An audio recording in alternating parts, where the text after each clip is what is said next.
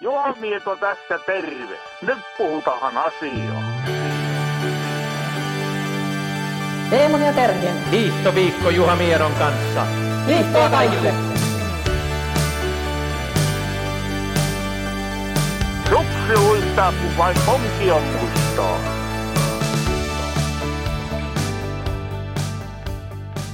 Ja tästä sitten jälleen kerran taas mennään. Teemu ja Terhi hiihtoviikko Juha Miedon kanssa. Ja nyt voidaan sanoa, että pikkuhiljaa se hiihtokausi on tuossa ihan käsillä nimittäin. Tällä viikollahan viikonloppuna alkaa sitten Suomi-kappi ja Vuokatissa ollaan ja siellä sitten onkin vauhtia ja kenties vaarallisia tilanteitakin, tai ainakin vauhdikkaita tilanteita. Mutta tänään mennään vähän toisenlaisella aiheella, tai oikeastaan sivutaan tuota aihetta, Eli keskustellaan alkukauden kilpailuista ja mikä on alkukauden kilpailujen merkitys ja myös karsinta mielessä, miten nämä alkukauden kilpailut vaikuttavat, koska nykypäivänä tämä hiihtokausihan on todellakin pitkä.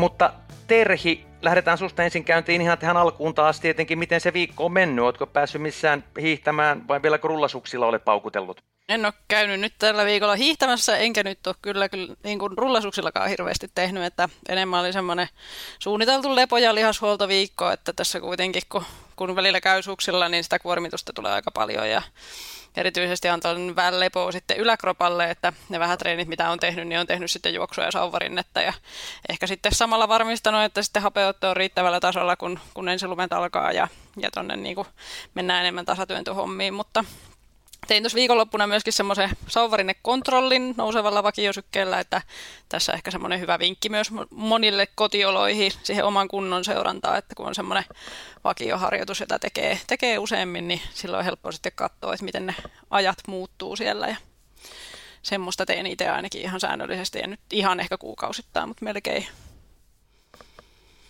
Vaikuttaa, että sulla on ihan aktiivinen viikko ollut. Että mulla sattui nyt, tämä oli Lahdessa vielä syyslomaviikko, että mulla sattui kyllä vuoden nyt, sanotaanko, en nyt sano huonoa, mutta vähiten reeniä, että tullut seitsemän tuntia yksinkertaisesti vaan kerennyt, että oli niin paljon töitäkin vähän ja kaikenlaista tämmöistä menoa ja meininkiä ja tein kuntopiirejä varmaan neljä vai viisi tuossa ja muutama sauvalinkin. Ensimmäinen viikko koko ö, nyt kuivakaudella, että en käynyt rullasuksilla ollenkaan. Se on tietysti meikäläisellä aika harvinaista, että mä rulla, rullilla hiihdän. Mutta meillähän on tänään kaksi vierastakin. Meillä on Anni Kainulainen ja Jussi Simula siellä valmiina ja valppaana keskustelemaan tämän päivän aiheesta. Mutta ennen kuin mennään siihen, niin aloitetaan Anni sinusta. Miten sulla se viikko on mennyt tai ylipäätänsä tämä syksyn treenaaminen, että kisat alkaa kohta?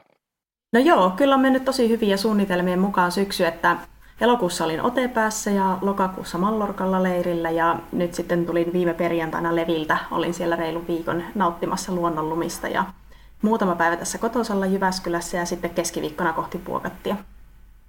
Todellakin luonnon lumilla. Se on aika harvinaista, että pääsee lokakuussa Lapissa hiihtämään. Siellä varmaan vielä, vielä sitä luntaa jäljellä, mutta minkälaista oli hiihtää ihan oikeasti, ettei tykkilumella, vaan ihan oikealla luonnon lumella?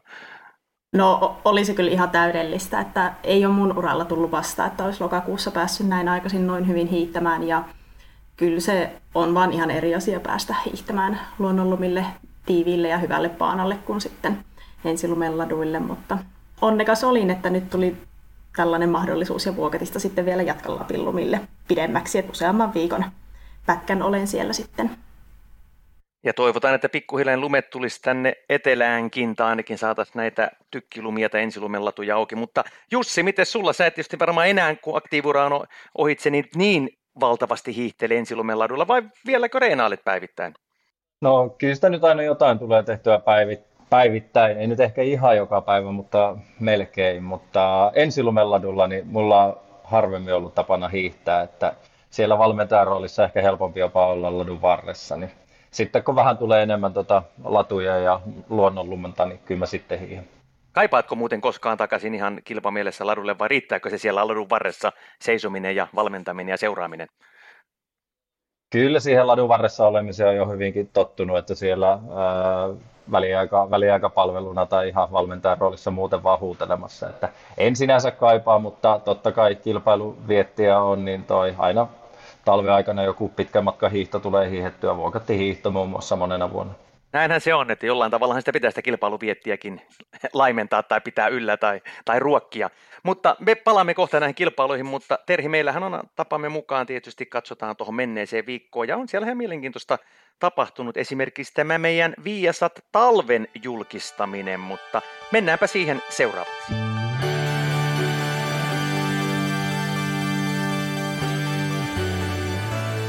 Viime viikon iskut.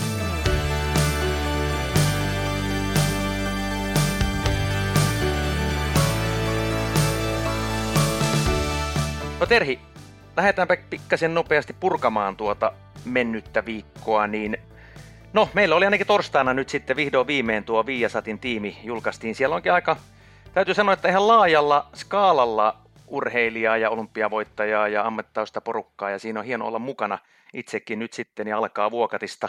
Mullakin sitten tavallaan sen puolen, että pitkämatkahiidossa ollaan paljon oltu mukana skiklassikissa, mutta nyt sitten ollaan maailmankapin hiidoissakin ja, ja siinä sitten tietysti Jussi Eskolan ja, ja, ja Jauhojärven, Sami Jauhojärven sitten vähän niin kuin Aisaparina ja silminä ja korvina tuolla kentällä, mutta mitäs muuta siellä nyt sun mielestä, Terhi, oli tällä viikolla?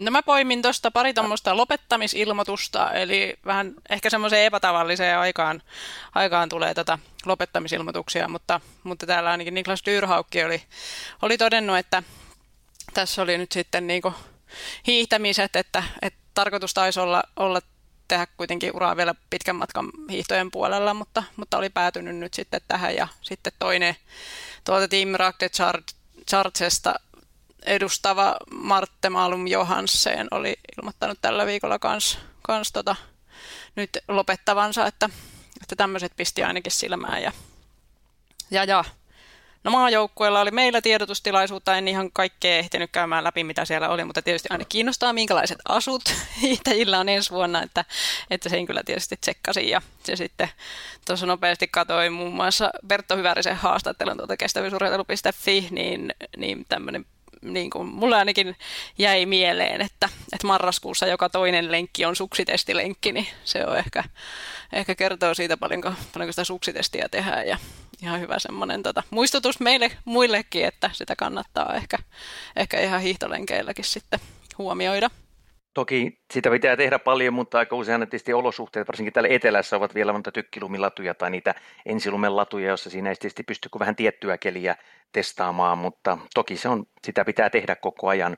Tuo oli mielenkiintoinen, kun mainitsit noita lopettamisia, etenkin, että näitä nyt on tullut tässä vähän nyt tänä vuonna näitä aika loppukaudesta tai tästä sanotaan kesän jälkeisiä lopettamispäätöksiä, että aika usein niitä tehdään siinä kauden jälkeen ja keväällä ilmoitellaan, mutta että nyt todellakin tuo Dyrhauk on yksi aika mielenkiintoinen, mutta myöskin taas yksi hyvä uutinen on se, että meidän kollegoilla, eli Ruotsin, Ruotsin ja norjankielisessä Hinyt taas podcastissa on vieraana Terese Juhauk nyt tänä samana päivänä, että jos haluatte kuunnella, niin siellä, siellä kuulette hänen kuulemisiaan. Ja hänhän on myös nyt aikoo tulla hiihtämään jotenkin pitkän matkan hiihtyä sitten olympialaisten jälkeen, ja on sitten siinä tietenkin Marit Björkenin kanssa tuossa Team Ragde Charge joukkuessa, että sekin on mielenkiintoista sitten nähdä, nähdä. Ja mainitsee kuulemma siellä podcastissa, että yksi hänen haave olisi voittaa tietenkin joskus jopa Martsia Longakin, ja hiihtää sen, mutta siellä tuskin häntä nähdään, koska se on ennen olympialaisia, mutta olympialaisten jälkeen.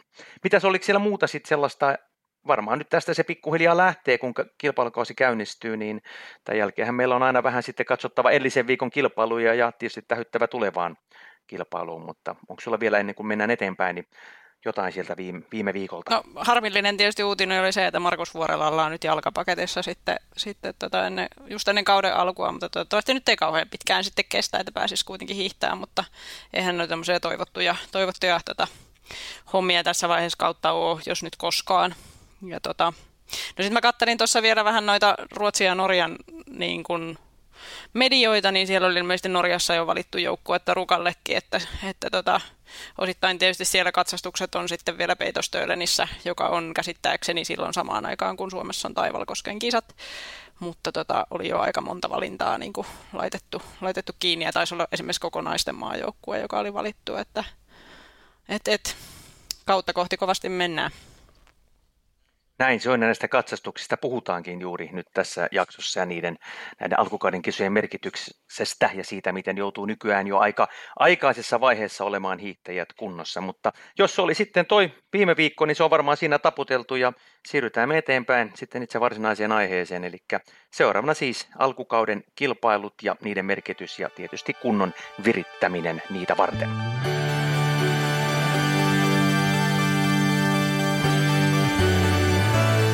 Viikon vieras.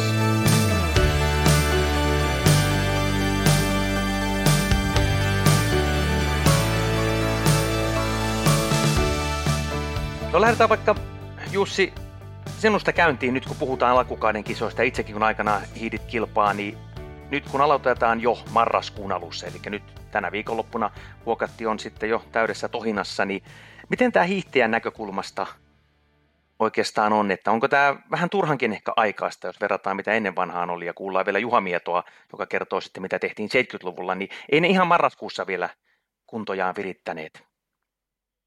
No ei, se on totta, että äh, aikanaan maailmankap-kausikin on alkanut selvästi myöhemmin, mutta äh, meillä tekee tämä, että meillä on tämä kauden aloitus, eli Ruka maailmankappi ensimmäisenä, ja se on jo käytännössä yleensä marraskuun puolella, niin meillä tämä painottuu hyvin alkukauteen, että olisi se meille parempi tilanne näin kotimaisesti, kotimaisesti ajatellen, että Ruka, Rukan kisat olisi vähän myöhemmin, mutta ne on tossa, niin se on, sillä on mentävä ja sen mukaan on sitten äh, kunto tähdättävä sitten että näihin katsastuskisoihin, mitkä sinne Rukalle sitten vie.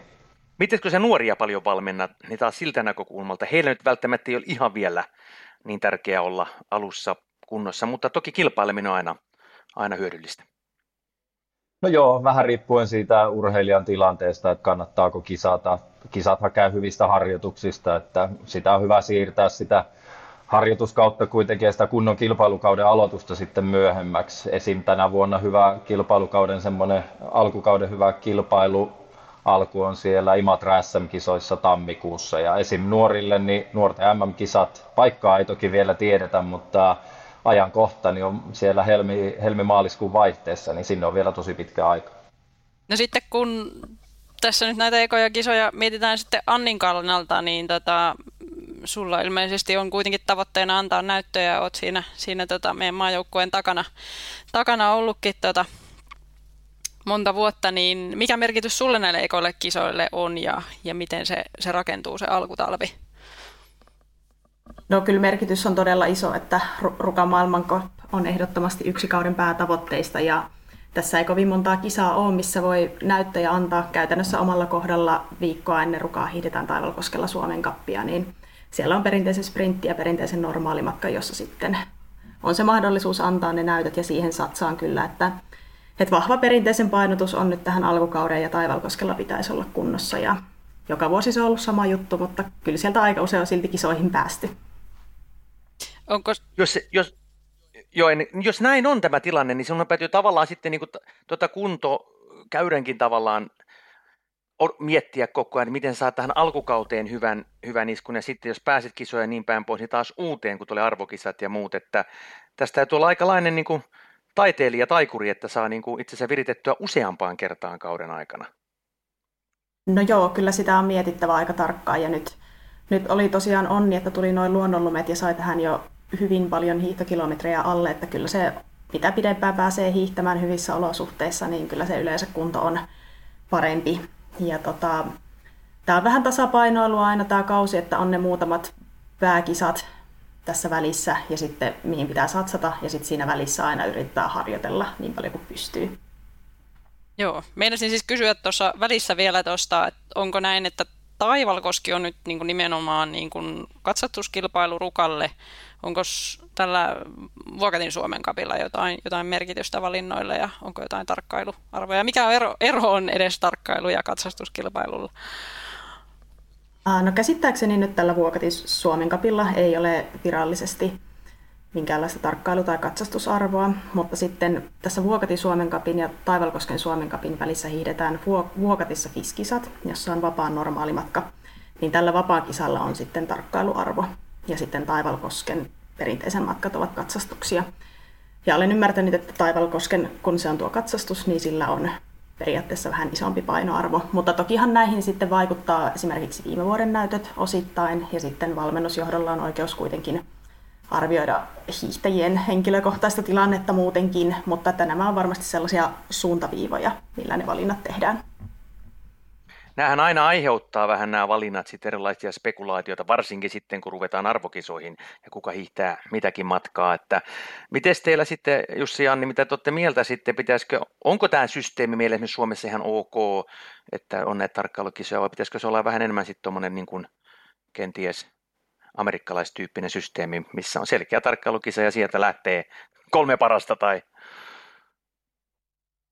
mitä Jussi vaikka lähdetään käyntiin Joo, no äh, en mä tiedä, me ollaan totuttu tähän systeemiin ja kaikki sinänsä tietää sen ja sitä on vuosikausia tehty näin, niin ehkä, ehkä se sinänsä palvelee paikkaansa. Toki sitä on aina hyvä miettiä, että olisiko jotain muita mahdollisia tapoja sitä tehdä, mutta esim. tänä vuonnahan tulee todella tiukka kilpailu niistä olympialaisten paikoista, kun esim. miehiä on vain kuusi paikkaa, niin se kilpailu on todella tiukkaa ja sitten tulee vielä tämä kilpailu vähän niin kuin normaalimatkojen hiihtäjien ja sprinttereiden välillä sitten. Miten Sanni, oletko sä tyytyväinen tähän systeemiin, mikä meillä nykyään on, vai vielä aktiivikilpailijana haluaisitko jonkinlaista toisenlaista? No kyllä mä oon tyytyväinen, että mun on vaikea sanoa, että miten tämä oikeastaan voisi olla parempi. Että, että kyllä tässä on ihan selkeästi, on jokaiselle rukan matkalle on omat tarkkailu- tai katsastuskilpailut. Ja kyllä se Mä, mun mielestä on ehkä vähän liian raju, että jos mennään suoraan yhden kisan tulosten perusteella, kun kuitenkin siellä taustalla voi vaikuttaa muut asiat ja viime kauden tulokset. Ja pitää muistaa, että hiihto on myös välinelaji ja kaikkea muuta voi sattua. Että, että kyllä tämä, minun mielestä tämä valintasysteemi on reilu ja hyvä, kunhan sitä vaan noudatetaan silleen, että kukaan ei vedä siellä ikään kuin kotiin päin. Enkä ole kyllä tällaista hirveästi havainnut tähän mennessä. Miten sitä, ootko jotain erityistä nyt painottanut Anni tässä tämän vuoden harjoittelussa, että et, et Pertsat on, Pertsan matkat on sulle yleensä ollut, ollut hyviä, mutta onko ollut jotain painopisteitä, joita nyt sitten erityisesti olisi kiinnostuneena seurata, seurata kisoissa? Että tota. No kyllä mä aika perinteistä kestävyysharjoittelua olen tehnyt ja satsaus on enemmän siellä perinteisen matkoilla, mutta kyllä melkein puolet harjoituksista tai tehoharjoituksista olen tehnyt vapaalla hiihtotavalla myös. Että tota, to- toivotaan kyllä sieltä niin perinteiseltä varsinkin kovasti haen tulosta ja sinänsä testien puolesta pitäisi olla kunnon ihan hyvä, että ei se ihan mahdottoman kaukana on ne maailmankapin pisteet ollut, että hirveän paljon ei tarvitsisi parantaa niihin.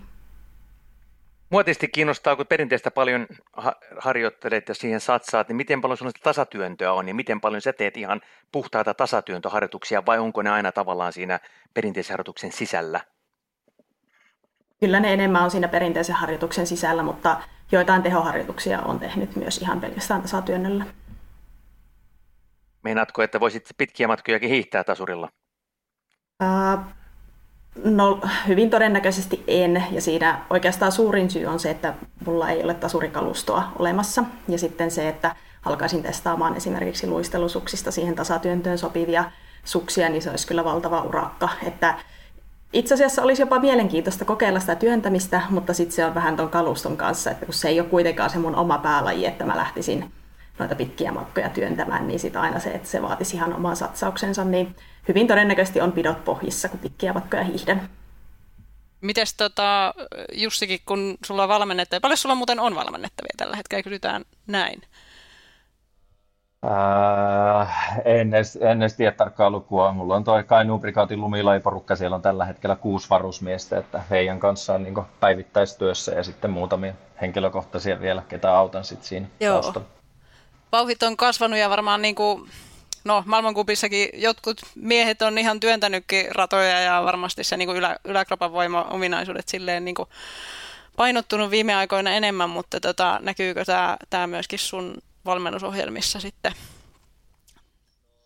No varmaan pitäisi näkyä enemmänkin. Meillä oli vasta oli äh, Jussi Mikkola piti meille toi voimaharjoittelusta tuossa pientä, pientä toin alustusta ja keskusteltiin siitä, niin kyllähän viime vuosina kuitenkin se ylävartalon voima, voima ja sen niin kuin, ää, parantaminen niin on ollut yksi tie, tie onneen, niin kyllä sitä pitää enenevässä määrin tehdä. Vauhditkin on kasvanut ja ylävartalolta vaaditaan paljon. Niin kuin sanoit just, että maailmankappiakin on voitettu tasurilla, niin kyllä se vaan kertoo, että kyllä sitä pitää tehdä ja paljon. Ja myös äh, siis, että naisten puolella niin erittäin merkittävä asia.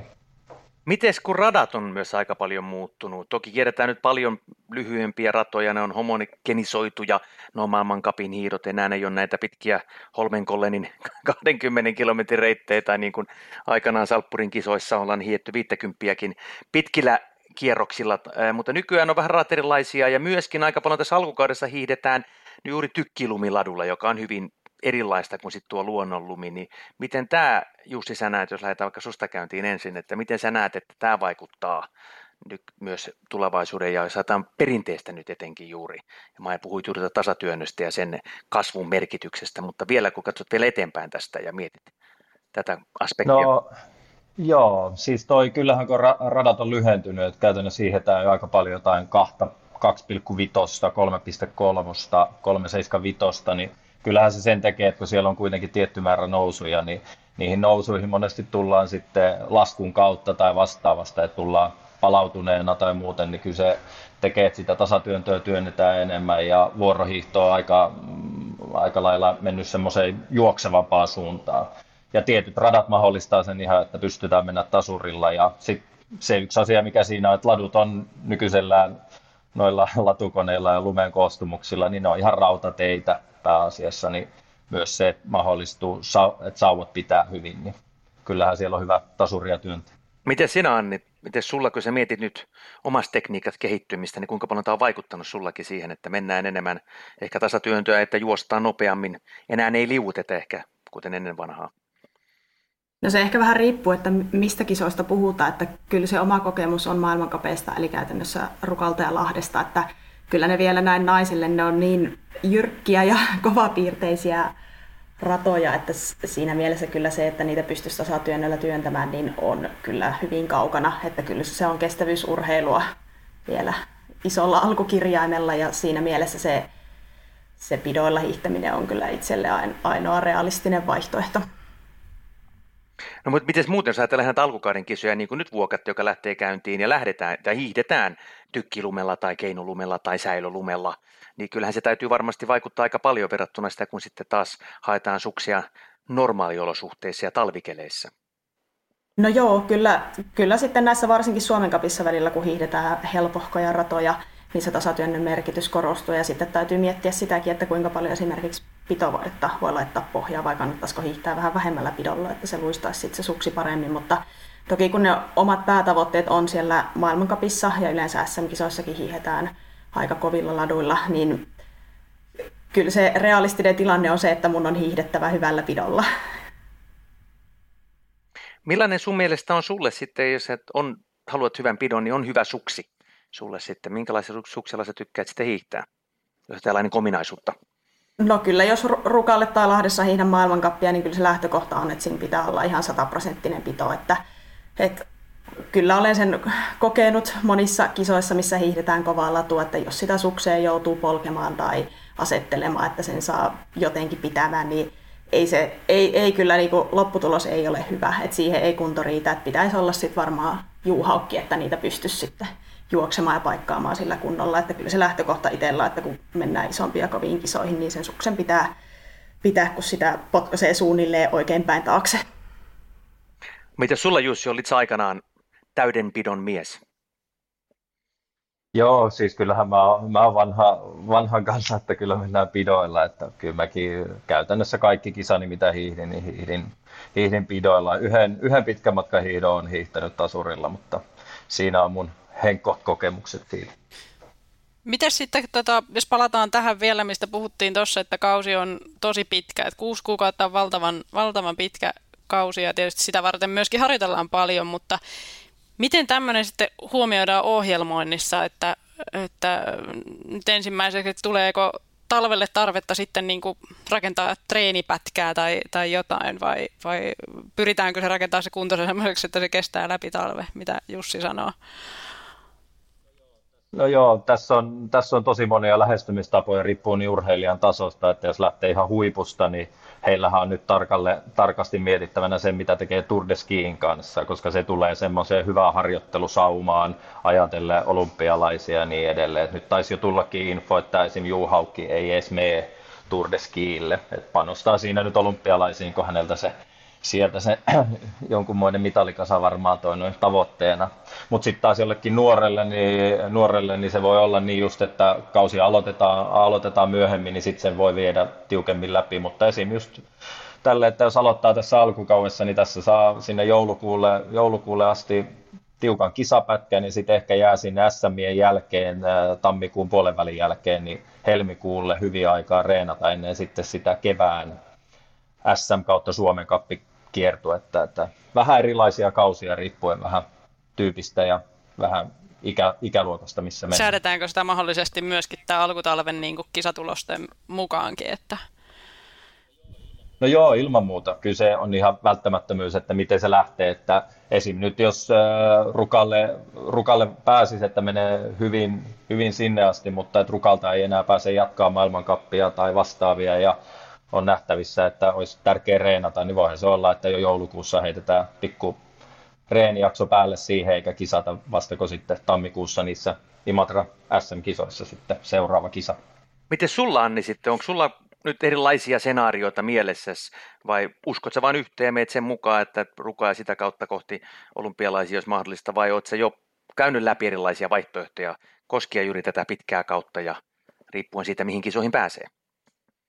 Kyllä mulla ruka on nyt ihan ykkösajatuksena mielessä ja en, en ole hirveästi uhrannut ajatuksia edes sen jälkeiselle ajalle, mutta että nyt hyvää harjoittelua ja vähän kevennystä rukaa kohti. Sitten todennäköisesti joulukuussa harjoittelen aika paljon.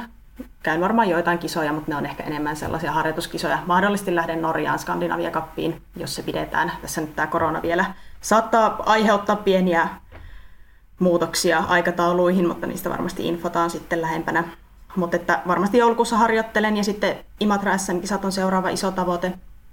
Ja sitten Imatran jälkeen taas harjoittelua kohti kevään tärkeimpiä kisoja. Että kyllä se aika pitkälti rakentuu sen mukaan, että miten ne pääkisat sitten on kalenterissa Lahden maailmankap siellä sitten toki myös yhtenä tavoitteena, mutta että käytännössä aina harjoittelua siinä välissä, kun ei ole isoimmat kisat just tulossa.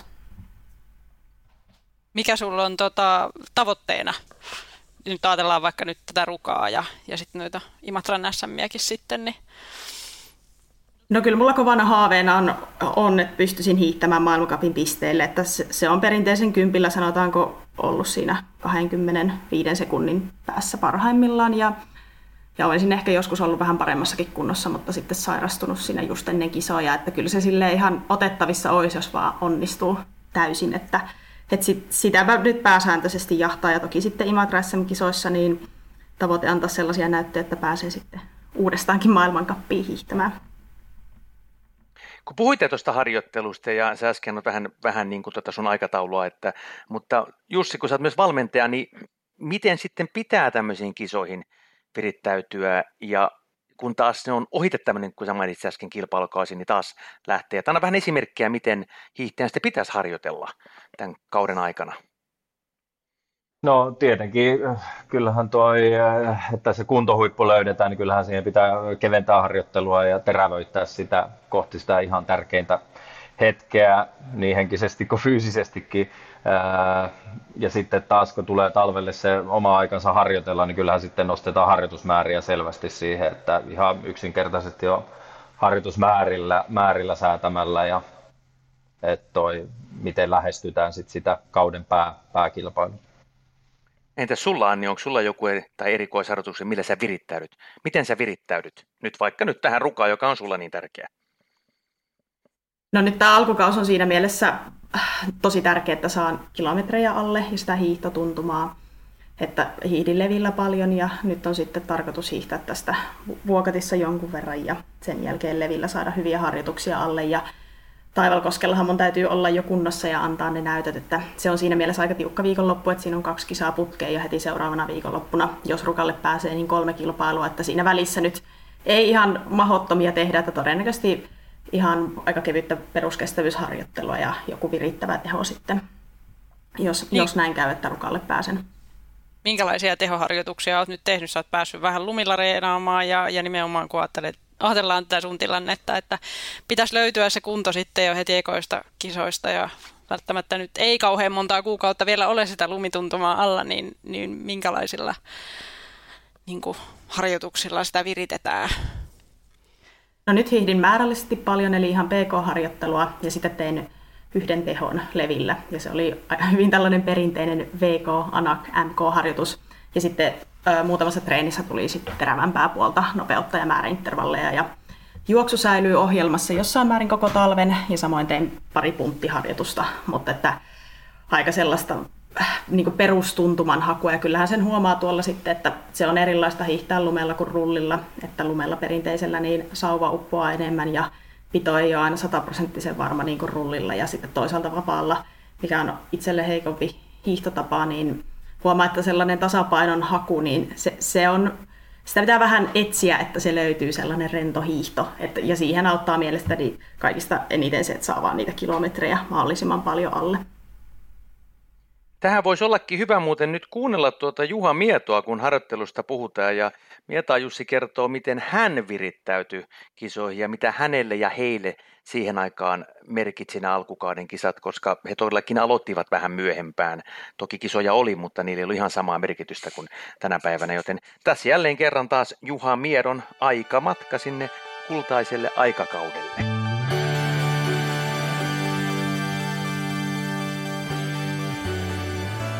Juha Miedon aikakone.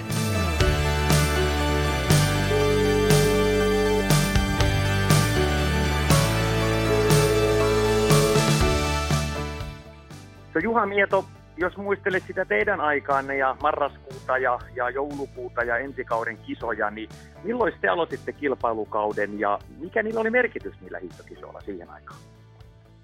No ensiksikin mä lähtisin siitä, että mitä merkitystä oli niin silloinhan ensikauden kisoihin tuonne Davosiin, niin sinne yleensä ei varsinaisia karsintoja ollut ollenkaan, vaan sinne lähti tuota, äh, kun meillä oli silloin A, B ja C valmennusryhmät, niin sinne lähti meitä tuota, A-ryhmä tietysti lähti ja sieltä B-ryhmästäkin lähti porukkaa ja näin poispäin, että jotta ne alkukauden kisat oli sellaisia, jotta äh, siihen ei varsinaisia karsintoja ollut muuta kuin meidän ryhmäläisten kesken oli, jotta tietysti jos A-ryhmäläiset nyt pääsi automaattisesti, mutta ensimmäiset kisat oli silloin 70-luvun alussa, niin ne oli Kuusamossa äh, kaamoshiihdot, sillä nimellä oli. Ja ne oli yleensä marraskuun äh,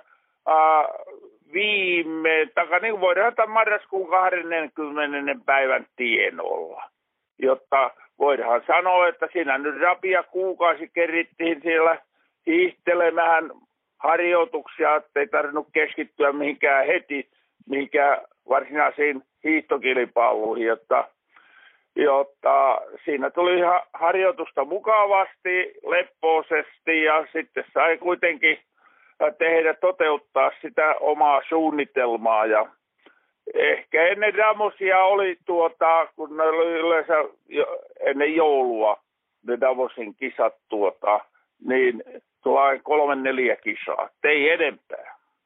Mikäs niillä oli sitten se merkitys niilläkin, oliko ne vain enemmän semmoista oman kunnon testaamista?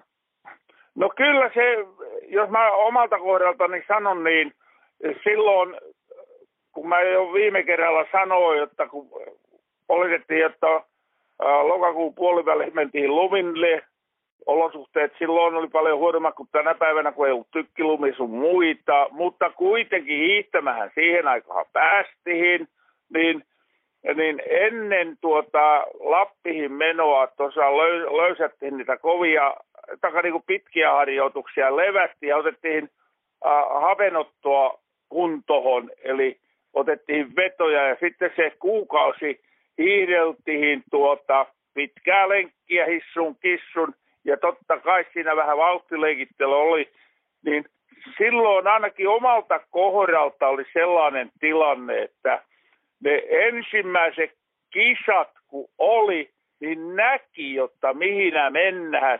Tarvittuuko niitä vetoja ottaa mahdottoman paljon enää jos oli luontaisesti hyvässä kunnossa, niin ei ollut mitään tuota vaaraa, jotta me on mennyt ylitte. mulla oli sellainen tarkoitus oli siinä tuota, jotta jos olisi oikein vetoja otettu ja näin pois, olisi saattanut olla jo ylitte mennyt. Niin siinä olisi ollutkin taiteilua sitten, että mitä nyt pitää tehdä. Eli mun mielestä se toimii omalta kohdaltaan tosi hyvin.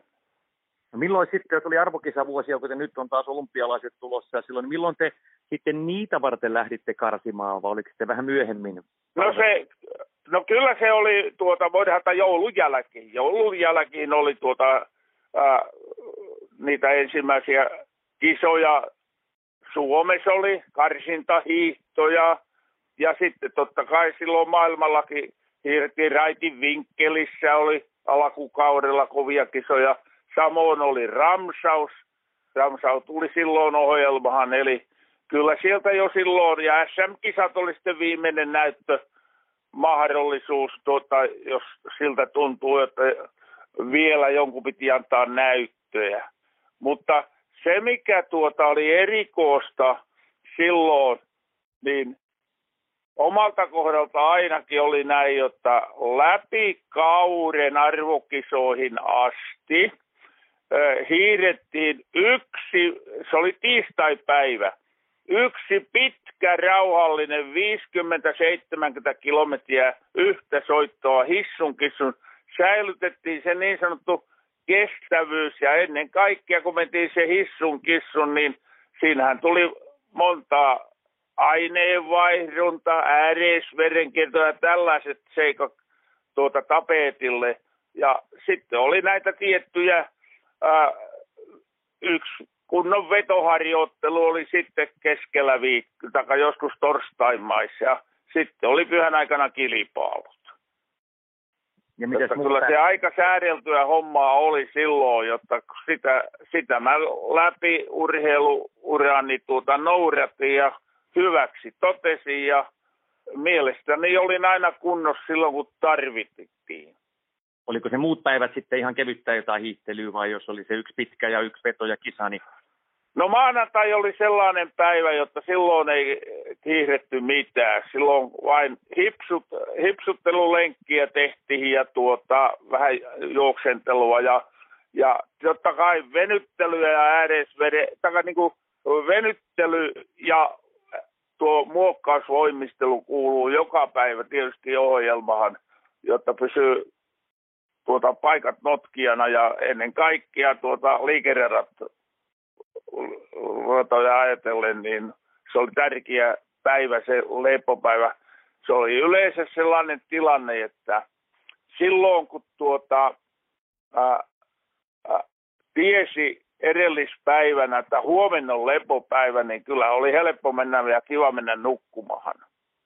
Ja kyllä se yleensä se kunto sitten oli sellainen, jotta siinä ei paljon tarvinnut trimmaalla enempää. Siinä sai niinku kuunnella omaa kehoa ja mielenterve on psyykkisesti olotilaa ja näin poispäin. Miten sä sen tarvitset niin tämän päivän sitten, kun ne joutuu aika, nyt lähtee jo kisat käyntiin Vuokatista nyt tänä viikonloppuna ja kisoja on paljon, maailmankappia hiihdetään jo rukalla sitten marraskuun lopussa, että onko nykypäivänä ehkä hiihteellä vähän liiankin tiukka tämä kilpailuohjelma tai kenties näitä karsintoja ehkä vähän liiankin aikaisessa vaiheessa vuotta? No kuule, jos mä rehellisesti omalta kohdaltaan ajattelen, niin mun mielestä on liikaakin, jotta siinä on oltava hirmu tarkkana kyllä tuota, kun tosi varhain alkaa kilpailut ja niihin pitää keskittyä ja sitten jos pikkusenkin on kunto tuota, ei ole aivan sellaisessa verossa kuin haluaisi olla ja näin poispäin, niin siinä on taiteilemista voidaan sanoa, että siinä kysytään yksilöltä, urheilijalta itseltänsä tosi paljon niin sanottua, mitä pitää tehdä. Ajatella omilla aivonystyröillä. Saatei se on näin, jotta jos siinä liian paljon luottaa valmentajiin, jotka kuitenkaan ei joudu muuta miettimään, että mitä pitäisi tehdä.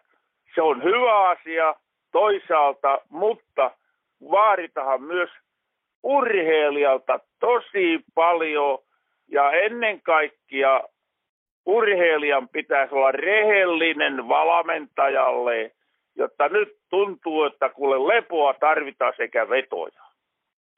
Näin se varmasti on, että, mutta nyt kun lähtee käy, käyntiin tuo kausina viimeisenä kysymyksenä, niin Vuokatista Suomikapista lähdetään, sitten vielä Taivaakoskinkin Suomen kappi, niin pitää se nyt suomalaisilta hiihtäjillä, tai sanotaan enemmän näin, että ketä hiihtäjiä tai ketä hiihtäjiä kenties povaat sellaisiksi kauden yllätys nimiksi kenties, jos suomalaisia mietitään? Jaa. Lähinnä naisista odotan nuorilta naisilta, jotta sieltä tulee tuota, äh, kovia uusia nuoria, jotka tuota unnastaa paikkaansa. Mutta tarvitahan näiltä nuorilta, tulevilta piipolta sun kumppaneilta niin paljon sitä kärsivällisyyttä ja itse ajatella omilla aivoilla ja luottaa, luottaa.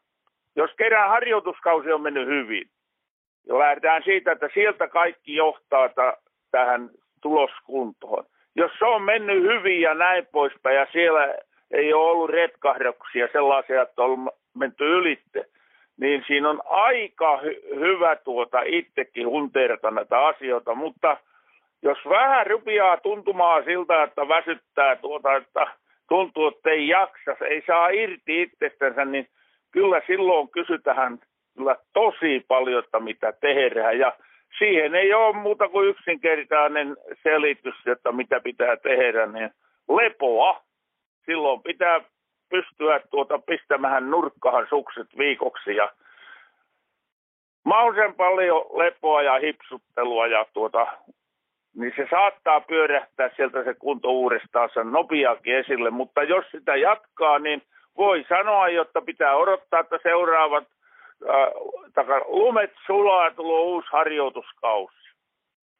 Mutta miehi, miehis tuota, kyllä, kyllä tuntuu, että siellä on selvät sävelet, ketä siellä on. Tuota, että e, enpäs näin miehis oikein sellaisia yllätysnimiä toivottavasti vaan harjoituskausi on mennyt sen verran hyvin, jotta ei tarvitse muuta kuin odottaa kisoja ja päästellä, mutta jos harjoituskausi on hyvin mennyt, niin ei tarvitse peliä tätä kuntopohja pettää. Eli harjoituskauden harjoittelu on loppujen lopuksi, niin se on paljon helpompaa ja yksinkertaisempaa. Silloin vain keskittyä tähän kisoihin ja tehdä ne tietyt harjoitteet.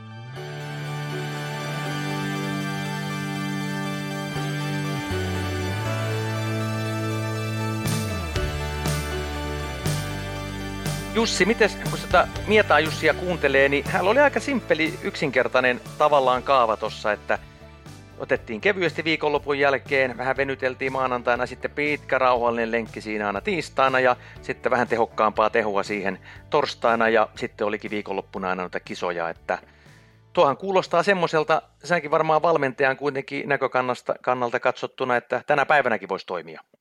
No joo, kyllähän toi kuulostaa hyvin perinteiseltä tavalta sitä tehdä ja suomalaisessa urheilussa edelleen, edelleen tuolla tavalla varmasti moni tekee. Ihan nyt pieniä nyansseja, että mitä tulee minäkin päivänä, mutta juurikin se, että pitkä lenkki, niin saadaan taas aerobinen aineenvaihunta sieltä käyntiin ja sitten vähän reippaampaa harjoitusta ennen, ennen kisoja, että saadaan konetta auki ja sitten joku kisaamaan. Kuulostaa oikein hyvältä. Mietaa myös mainitsi siinä, että heillä ei tietysti ollut niistä katsastusmentaliteettia vielä alkukaudesta, mutta hän katsasti itse itseään, eli hänelle oli tärkeää tietää, missä kunnossa hän oli ja pitikö tehdä lisää vetoja vai oltiinko menossa jo yli ja Mieto paljon korosti sitä levon tär, tär, tärkeyttä tai sitä uskallusta levätäkin. Mitä sä valmennettaville, oot sä myös tarkkana siitä, että jos me ollaan yli menossa, niin se on sitten pistettävä jarru kunnolla päälle?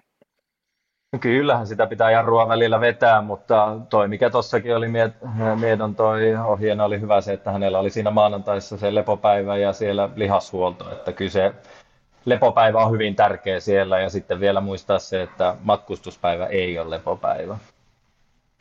Toi on hyvä pointti. Toi on hyvä pointti. Moni aina ajattelee, että se on lepoa, kun ei ole urheilemassa, mutta tuo kokonaisvaltainen rasitus yleisesti ottajana, samoin myös monille meidän kuuntelijoille, jotka ovat työssä kävi, niin pitää ottaa huomioon myös aina sitten myös tuo muukin rasite siinä urheilemisen ja treenaamisen lisäksi sitten, että mutta miten su, sulla Anni, jos sä kuuntelet noita Mietaan tuota, niin, niin kommentteja, niin miten, totta kai sulla on tietysti nyt tärkeää, nyt on kovia kisoja edessä ja on, on katsastusta, mutta onhan nämä nyt sulle itselleskin tärkeä mittari. Jokainen kisa, mihin lähdet ja jokainen tehoreini, mitä nyt teet, niin antaa jonkinlaista signaalia siitä, missä mennään. No joo, kyllä. Ja tota, tuntuu, että mitä enemmän tässä on ikää tullut, niin sitä paremmalta tasolta on pystynyt aloittamaan nämä alkukauden kisat, että varsinkin nuorempana, sanotaanko siinä noin parikymppisenä, niin oli kyllä vaikeaa alkukauden kisoissa ja olinkin oikeastaan vasta sitten tammikuussa tai tammikuun puolivälissä selvästi paremmassa kunnossa, että, että siinä mielessä sitä tason vaihtelua oli paljon enemmän, mutta kyllä nykyään useampi viime vuosi, niin se on ollut aika tasaistakin se kunto koko sen puoli vuotta, että, että siinä mielessä kyllä nämä alkukauden kisat määrittää sitä suuntaa, että mitä voi odottaa sitten loppukaudeltakin. Mites, jos tätä harjoittelua nyt miettii niin kuin isommassa mittakaavassa, niin tota, miten sun vuosi, vuosi yleisesti muuten rakentuu sitten, jos ei nyt ihan katsota pelkkää tätä nyt alkutalvea, mihin on tässä keskustelussa nyt enemmän keskitytty, niin No aika sellainen perinteinen, mitä monella hiihtäjällä on, että toukokuussa palataan juoksuun ja enemmän voimaharjoittelua ja nyt on tehnyt tämän kesän enemmän juoksemalla tehoja ja sitten voisi sanoa, että aika perinteistä kestävyysharjoittelua, että sellaista hapenottoa kehittävää, vähän pidempiä, sanotaanko 5-8 minuutin vetoja, VK, ANAK, MK. Joina vuosina on tehnyt vähän enemmänkin sellaista enemmän maksimikestävyyteen painottuvaa harjoittelua, mutta leireillä toki leirit on ollut kovia, jotka on sitä määrittänyt ja leirien jälkeen pitänyt palautua, että suunnilleen kuukauden välejä on ollut leirillä. Ja tota, ei se aika kovaa harjoittelua, että ei nyt varmaan ihan hirveän monta alle 20 tunnin viikkoa ole tullut tähän harjoituskauteen. Joo, sä no. oot nyt ollut Vantaan hiihtoseuran riveissä tuosta tota, oikeastaan keväästä asti ja tuli, tuli sen kautta niin kuin muutoksia ja varmaan leiritykseenkin, niin mitä on tullut uutta? No onhan se ollut tosi mielenkiintoista, että on ollut vähän eri ihmisten kanssa leirillä, mitä on aikaisemmin ollut, ja tokihan se sitten aina äh, siitä valmentajastakin riippuen se leiriohjelma vähän muokkaantuu, mutta että äh, tos, tosi niin kuin mukava ollut siinä, ja Kalmer Tramhan meillä on sitten seuravalmentaja, että et, tota, mitähän mä nyt sanoisin, sanotaanko, että ei se nyt niin kuin hirveän radikaali erilaista ole kuin että mitä vaan aikaisemmin tehnyt, mutta että kovia leirejähän ne on ollut ja, ja silleen ehkä lihaskestävyyden puolesta kovaa kuormitusta enemmän kuin mitä on aikaisemmin tehnyt. Kyllä. Paljonko sä hiidät rullasuksilla kokonaisvaltaisesti, kun mä ajattelet prosentuaalisesti? Voi vitsi, pitäisi kaivaa harjoituspäiväkirjaa, että mä en tässä nyt ihan valehtele, mutta siis kyllähän paljon, siis se on ihan oleellinen osa kesäharjoittelua, rullahiihto. Että ei nyt varma, ei, ei, ei varmaan puolia tuu harjoittelusta, mutta kuitenkin puhutaan ihan isosta osasta.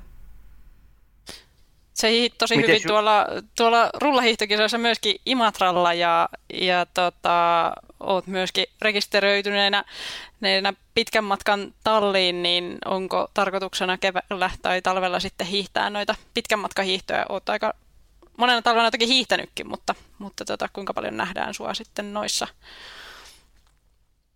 Yl- Ylläslevi on varmasti isoin kisa, mihin olen ajatellut osallistua. Ja sitten ihan hiihtokalenterin mukaan katson, että olisiko se sitten Jyväskylä Ski-maraton tai Finlandia hiihto tai Botnia Vaasan, että mulla oikeastaan sen määrää ihan täysin se, että miten se osuu aikataulullisesti, että siinä pitää vähintään kaksi viikkoa, mielellään kolme viikkoa olla väliä sitten sen pitkän kisan jälkeen ennen kuin on taas seuraavat tärkeät kisat. Niin, niin ihan suoraan sen mukaan sitten katson, että mikä sattuisi osumaan kalenteriin, mutta kyllä tavoite on, että pystyisin kaksi kisaa käymään sen ylläslevin lisäksi täällä Suomessa. Miten Jussi sun kohdalla, jos sä miettisit omaa aktiiva-aikaa ja nyt valmennettavias, kuinka paljon harjoittelu nyt on koko ajan muuttunut, kehittynyt ja esimerkiksi yritetään rullahiidon määrä, jos vertaat omaan aktiiva-aikaa ja nykypäivänä miten hiihdetään, että vai onko, onko tapahtunut paljon muutosta sun kohdalla tai sun valmennettavilla? No ehkä se voi sanoa, että tuntuu, että nykyisin mennään paljon nuorempana ja rullille, että itse junnuna niin ei, ei semmoisia ollut eikä vielä, vielä oikein mistään saatu eikä hirveän aikaisin niille menty, että nyt mennään paljon nuorempana rullasuksien päälle, että ehkä sen puoleen se on lisääntynyt, mutta sanoisin, että ei, ei silloin hiihdetty enempää tai vähempää kuin nytkään, että varmaan määrällisesti hyvin samaa ja kuitenkin tunnustetaan se, että juoksu, juoksu tai vastaava on tärkeä harjoitusmuoto, niin kyllä se pitää myös sen, että ei se pelkkää rullahiihtoa olla siirtymässä. Toki tietenkin pitkän matkan puolella, kun näitä huippuja haasteluita niin yllättävät, että siellä jotkut jopa ihan 89 prosenttia, ja varsinkin tämä nuorempi sukupolvi, niin hiihtävät siellä todella paljon, jopa itseäkin yllättänyt, että kuinka paljon he hiihtää, hiihtää näitä esimerkiksi Novak ja, ja, ja Emil Persson ja nämä huiput, että heillä on hurjia määriä, mutta toki lajikin on vähän toisenlainen, että, että tota niin, niin. mutta se tietysti kuuluu varmaan sen ajan tai tämän ajan henkeen, mutta miten sä muuten Jussi sitten, jos ajattelet sun valmennuksellisia filosofioita, niin ootko sä, mainitsit, että sä oot hiihtäjänä vanhan polven ja, ja, ja pitohiihtäjä, mutta tota, miten valmentajana itseäsi analy- analysoisit? No sekoitus varmaan uutta ja vanhaa, että äh, jo ehkä semmoiselta puolelta voisi sanoa, että tuli aikanaan töihin tähän Vuokattirukan urheiluakatemialle, niin mä taisin olla toisiksi nuorin valmentaja, kun mä tähän kuusi vuotta sitten tulin maastohiihtovalmentajista ja nyt minä olen vanhin. Eli olen päässyt kokemaan niin Esko Paavola kuin Piiraisen Jussi ynnä muiden tämä näin valmennus ja heidän valmennusoppia päässyt oppimaan. Ja nyt mä olen tämän porukan vanhin, että nyt pääsee oppimaan sitten sieltä nuoremmilta, niin ehkä se jo vähän kertoo siitä. Mutta kovaa oppimista tämä on koko ajan ja äh, pitää niin elää, elää tässä lajin parissa ja huomata ne muutokset sieltä ja pyrkii olemaan edelläkävijä, niin kyllä tämä vaatii kovaa työtä. Mitä on sellaisia muutoksia, mitä sä olet nyt huomannut tässä ihan muutamien vuosien aikana ja kuitenkaan niin pitkä aika ole sun oman aktiivuudesi loppumisesta? No onhan niitä muutoksia tullut vuosien saatossa tosi paljon, että jos mietitään jo ihan sieltä, että se tasatyönnö juurikin, mistä oli puhe, niin miten se on niin lisääntynyt ylävartalon kapasiteetin vahvistaminen, mutta nyt ihan viime vuosina on paljon tullut sitten esim. näitä teknisiä, tekniseltä puolelta uusia juttuja ja muuta, että esim. tämä Klebun tuoma Klebu-juoksu, jos sitä nyt siksi sanotaan, niin se on, se on myös yksi asia, missä pitää, pitäisi olla edelläkävijä, että jonkun kerran voidaan sanoa jotain tekniikkaa myös jonkun suomalaisen nimellä, että näin Siitonen Ritistä alkaa olla jo vähän aikaa. näin, näin kyllä todellakin on, mutta miten tässä ajan hermolla sitten kun pitää, pitää olla, niin miten sä näet sitten tulevaisuuden ihan hiihtoon? puhun nyt pelkästään Suomen hiihtoon, vaan yleisesti ottaen, että mihin ollaan menossa? Äh, no joo, toi on aika laaja kysymys. En tiedä, saa nähdä mihin se menee. Maailma muuttuu paljon, että ehkä mielenkiinnolla sitä, mistä yhdestä on ollut puhetta vuosien saatossa on se, että esim. ampumahihon puolella maailmankapissa noudatetaan tämmöistä periodi, periodiajattelua, että ollaan useampi viikko tiiviisti kisoissa ja sitten on selkeä tauko ja hiihossa taas niin mennään viikonloppu viikonlopun perään koko ajan, että mennäänkö hiihossa siihen suuntaan vai pysytäänkö tämmöisellä tiellä, niin kun kilpailuja tuntuu, että niitä on niin jopa tällä hetkellä liikaa, että niitä on todella paljon, paljon niin toi, jokut maat jättäytyy jostain viikonlopusta jo pois, niin ehkä siinä, siinä asiassa voi tulla jotain muutoksia. No semmoista kysymystä tässä nyt vielä mietin itse, että tätä jo Teemun kanssa tuossa aikaisemminkin mietittiin, että onko se Lapin lumileiri tarpeellinen vai, vai pärjääkö ihan, ihan ensulumen ladun kiertämisellä, niin kysyn tätä teiltä molemmilla ja aloitetaan Annista. Minun mielestä suora vastausta kyllä se on pakollinen lumileiri, että on se aivan eri olosuhde hiihtää siellä hyvillä luonnonlumiladuilla, jossa pääsee pitkiä lenkkejä hiihtää ja se antaa sitten vaihtoehtoja siihen harjoitteluun, esimerkiksi pidempiä nousuja ja yleensä latu on tiiviimpiä kaikin puolin. Enemmän sellainen kuin missä ne pääkisatkin hiihdetään, että kyllä itse ehdottomasti kannatan sitä, että luonnonlumilla kannattaisi olla Lapissa niin paljon kuin pystyy, jos ei kotona pääse hiihtämään. Ja tota, ensilumeladut on totta kai tosi hyviä ja tärkeitä, että niitä on. Ja itse esimerkiksi nyt kun olen sitten pitkään luonnonlumilla Lapissa, niin sitten tavallaan kun tulen kotiin ja jos täällä ei ole muuta lunta, niin sehän on ihan todella hyvä, että pääsee pitämään sitä hiihtotuntumaa yllä siinä ensilumeladulla, mutta kyllä pitkään jatkuessaan niin pitää sitten lähteä uudestaan sinne luonnonlumia hakemaan, jos ei täällä kotona sitten niitä sada. Mitäs mieltä Jussi on? Vuokatissa on tietysti tosi hyvät olosuhteet tuota, ensilumeharjoitteluun, mutta käykö väki silti, silti Lapissa vielä hiihtämässä lumileiriä? No joo, no joo, tämä on ihan hyvä kysymys. Sinänsä se on varmaan vähän vuodesta riippuvainen, että oikein lämpimiä säitä, kun tässä pitää ja vettä sataa, niin kyllähän se ulkona oleva ensilumellatu, niin eihän se paras paikka ole. Että jossain kohtaa voi olla jo parempi mennä hiihtää rullilla. Toki meillä on täällä hyvässä kunnossa oleva hiihtoputki, että se korvaa sitä, mutta aina se vaihdoskin hetkellisesti tuottaa hyvää pääomaa, että toi käy, käy sitten jossain Ramsaussa Valsenaleksessa tai sitten pohjoisen lumilla, jos siellä on oikeasti kunnon talvi, niin toi, kyllä se, se tekee hyvää henkisellekin puolelle, niin kyllä mä sitä kannatan, että kannattaa välillä, välillä toi noin, vaihtaa kotoa vähän, vähän tää näin harjoittelupaikkaa hetkeksi johonkin muuallekin. Kyllähän Voisin se näin vielä... on, että aina, Ju, sorry, sorry mä, mä sanoin päälle, että voisi vielä lisätä, että Teemu taisi tuossa alussa sanoa tosi hyvin tuosta suksen testaamisesta, että se on ihan todella oleellinen osa tätä alkukautta, että kun tulee uusia suksia ja välillä vanhojakin suksia pitää testata, että pääsisi mahdollisimman erilaisiin olosuhteisiin testaamaan. Ja sitten se, että vaikka menee pakkaselle ja tulisikin uutta lunta vielä sekaan, mutta jos siellä on kuitenkin tosi paljon sitä tykkilunta, niin se on aina erilainen olosuhde kuin pelkästään se luonnonlumi. Ja sitten jos ne tavoitteet on kisoissa, että hiihdetään pääasiassa pelkästään luonnonlumella, niin kyllä se on tosi tärkeää, että pääsisi heti tässä alkukaudesta testaamaan mahdollisimman laajalla kelialueella uusia suksia. Ja senkin takia mun mielestä on tosi hyvä päästä vähän vaihteleviin olosuhteisiin. Erittäin hyvä pointti ja tuo sopii varmasti myös monille kilpakuntoille ja kuntohiihtäjille, jotka pitkämatkahiihtoonkin tähtäävät, koska monta kertaa vähän ehkä liian paljon hiihetään sitä tykkilumilattua ja luulaa kuvitella, että nyt mulla on alla hyvä suksi ja sitten kuitenkin ihan pitkän matkan yleensä, jos ei martsialongaa lasketa, lasketa, niin ei hiihdetä tykkilumella, vaan tietenkin luonnonlumella, koska usein mennään paikasta A ja B, mutta ja kuten Jussi mainitsi, niin totta kai aina tuo paikanvaihdoskin tekee hyvää, että noita pieniä puolentoista kilometrin rinkejä kun kiertää, itsekin tiedän, kun siinä on joskus tuhansiakin kilometriä alkukaudesta hiihdetty Lahdenkin ympyrää ympäri yli sadan kilometrin lenkkiä pisimmillään, niin kyllähän siinä väillä vähän pää menee pör- pörrälle. Mutta mennään me eteenpäin. Nyt mennään taas tähän meidän podcastin viimeiseen osioon, ja sehän on aina tuo seuraavan viikon katsahdus, ja oikeastaan tällä kertaa me varmasti katsotaan nyt tuota tulevaa viikonloppua, eli tuo Vuokatin Suomikappia, niin keskustellaanpa siitä nyt sitten hieman seuraavassa. Seuraavaksi.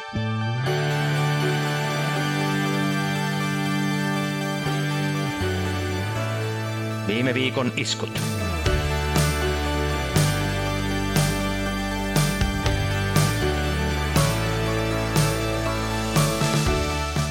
Jussi Janni, se vuokatti todellakin on nyt sitten edessä tänä tulevana viikonloppuna. Ja siellä hiihdetään tietysti viesti sunnuntaina ja sitten nämä vapaan sprintit, mutta tietenkinhän tällainen, kun nyt sitten lähdetään kisaan, niin miten te spekuloitte ensinnäkin olosuhteet, lähdetäänpä siitä nyt sitten käyntiin. Jussi, sä olet siellä Vuokatissa nyt, että, että mitä, on, mitä on odotettavissa? No ikkunasta kun katson ulos, niin oikein, oikein hyvä, hyvä sää mun lempikesäharrastukselle eli suunnistukselle. Eli aika kesäinen keli on tällä hetkellä, mutta äh, ensilumella vaikutti olevan ihan ok ja siellä on luntaa vielä kasassa aika paljon ja paanaa paikkaillaan ja viikonlopulle lupailee yöpakkasia ja ehkä jopa pientä lumisadetta, niin mä veikkaan, että tulee oikein, oikein, oikein hyvä kilpailuolosuhde. Miltä se Anni kuulostaa sulle, nuo olosuhteet? Kyllä se passaa ihan hyvin, että toivon liisterikeliä ja märkää keliä, mielellään hidasta, nyt kun hietää helpolla ladulla. Viestiä tarkoitan lähinnä, sen hiihdän vain siellä. Mikäs teillä siellä on tavoite tietenkin? No kyllä me voittoa haetaan, mutta tosi tiukkaahan siinä on, että monta hyvää joukkuetta. Toki saa nähdä, että ketkä siellä sitten aina hiihtää, että osa maajoukkueen hiihtäjistä varmasti jättää väliin, mutta että se on vähän arvotus aina, että millä kokoonpanolla joukkueet on mukana, mutta ehdottomasti vähintään palkintopallille ja miksei voittoonkin. Että viime vuonna itse asiassa taidettiin Hämeenlinnan naisten kanssa siellä ottaa voittokisasta, niin lähdetään uusiin sitä nyt eri tiimiväreissä. Miten se aina se ensimmäinen kilpailu? Siinä on semmoinen oma jännityksensä kuitenkin, vaikka nyt tietysti vielä ihan ei ole sitä tärkeintä katsastusta tiedossa, mutta on se aina kun startataan kuitenkin, niin onko pikkasen perhosia vatsassa? On, ja on aika paljonkin, että on se aina kauden avaus on oma juttunsa, mutta toki nyt onneksi omalla kohdalla se on perinteisellä, että se vähän helpottaa, että kyllä se vapaa olisi vielä vähän jännittävämpi. No onko valmentajalla perhosia vatsassa, Jussi? Ää, on tietenkin, kyllä se kauden avaus aina on jännä paikka, mutta kyllä sitä on jo jännittänyt niin omia suorituksia kuin sitten valmennettavien suorituksia aika kauan, niin kyllä tämä oikein mukavilla ja hyvillä odottavaisilla fiiliksillä.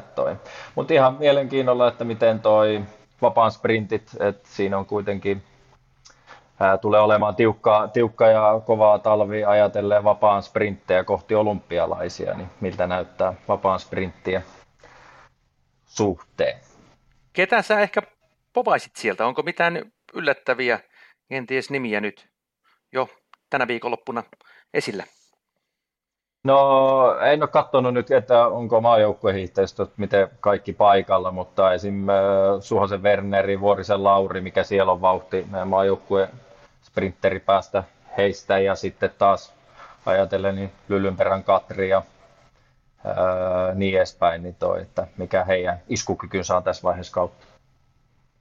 No onko Annilla jotain hyviä vinkkejä penkkiurheilijalle nyt ensi viikon Suomen kappia ajatellen? No sanoisin, että kyllä siellä jos joku hiihtää tosi hyvin, joko vapaa sprinttiä tai Pertsan viestiä, niin kyllä se lupaa hyvää loppukaudellekin. Että, et, tota, ei ole ehkä sen kummempia vihjeitä nyt antaa. No me ruvetaan pikkuhiljaa sitten valmistautumaan kaikki tuohon, tuohon tulevaan viikonloppuun sekä penkkiurheilijat että meidän kuuntelijat että hiihtäjät itse ja Jussi tietysti valmentajana. Minäkin siellä paikan päällä sitten olen Viasatin talveen tekemässä sitten live-raportointia ja haastattelemassa teitä hiihtäjiä ja toivottavasti sitten Anni päästään sinuakin haastattelemaan sitten teidän viestihiihdon jälkeen, mutta vielä ihan loppuun teille nyt sitten tietysti totta kai tulevan talven suuri juttu on olympialaiset ja, ja tota, miten te nyt sitten kumpikin povaatte ja veikkaatte suomalaista menestystä. Tämähän on tämmöinen spekuloidaan, spekuloidaan ja arvataan montako mitalia Suomi nyt voi saada, mutta ollaan rohkeita ja annetaan arvioita. Anni, mitä itse luulet? Miten menee suomalaisten olympialaiset?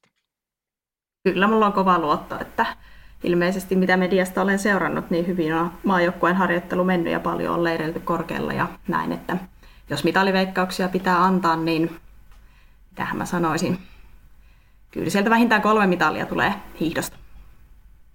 Entäs Jussi, oletko yhtä positiivisella tuulella? On tietenkin, totta kai kyllä toi mm, pari viesti ajatellen, että ne on tänä vuonna taas nyt, eikä sinne perinteisellä hiihdetä, niin se lupaa hyvää meille ja sitten viestit muutenkin ja sitten vielä henkilökohtaisesti, niin kolme minimissään, mutta ne, neljä, neljä mä heit, neljä. Hyviä veikkauksia, entä Terhi? No, äh hyvät perustelut. Mä en ollut ajatellut kanssa pari viestejä vielä, vielä tuolla tavalla, mutta kyllä mäkin haluaisin sinne neljään lähteä ennemmin. Hyvä, mä en lähde veikkailemaan, Eikö? mutta mä luotan kyllä, siihen, kyllä. Että, että te olette oikeassa. Minä luotan siihen, että kolme tai neljä mitalia sieltä tulee, ja sehän olisi jo totta kai Suomelle hyvä hyvä lukumäärä ja mielenkiintoista sitten nähdä taas minkälaiset siellä on ne olosuhteet ja kelit, siitäkin on paljon spekuloitu, mutta ja niistä tullaan spekuloimaan ja puhumaan paljon paljon vielä tässäkin podcastissa. Mutta nyt ollaan tultu siihen pisteeseen, että olemme käyneet tämän jakson koko lailla läpi, joten kiitoksia erittäin paljon Anni Kainulainen ja Jussi Simula, oli mahtava saada teidät mukaan tähän ja tietysti teille molemmille nyt tsemppiä tulevaa viikonloppua varten ja toki myös koko kautta varten. Kiitos. Kiitos. Ja kiitoksia tietysti Terhi sinullekin ja, ja kohti uutta taas viikkoa lähdetään. Ja kiitoksia kaikille teille katsojille tai kuulijoille tietenkin tässä tapauksessa. Ollaan jo niin paljon nyt tässä tulevassa viikonlopussa, että mietin jo katsojia, mutta kaikille kuulijoille, Terhi ja Teemu podcast äh, Hiihtoviikko Juha Mieron kanssa äh, kuuntelijoille ja tästä me taas jatkamme ensi viikolla uusin aiheen. Ja ei muuta kuin seuratkaa todellakin nyt alkavaa hiihtokautta ja Suomi-kappia. Ei muuta kuin Moi moi! Moi moi! Moi moi!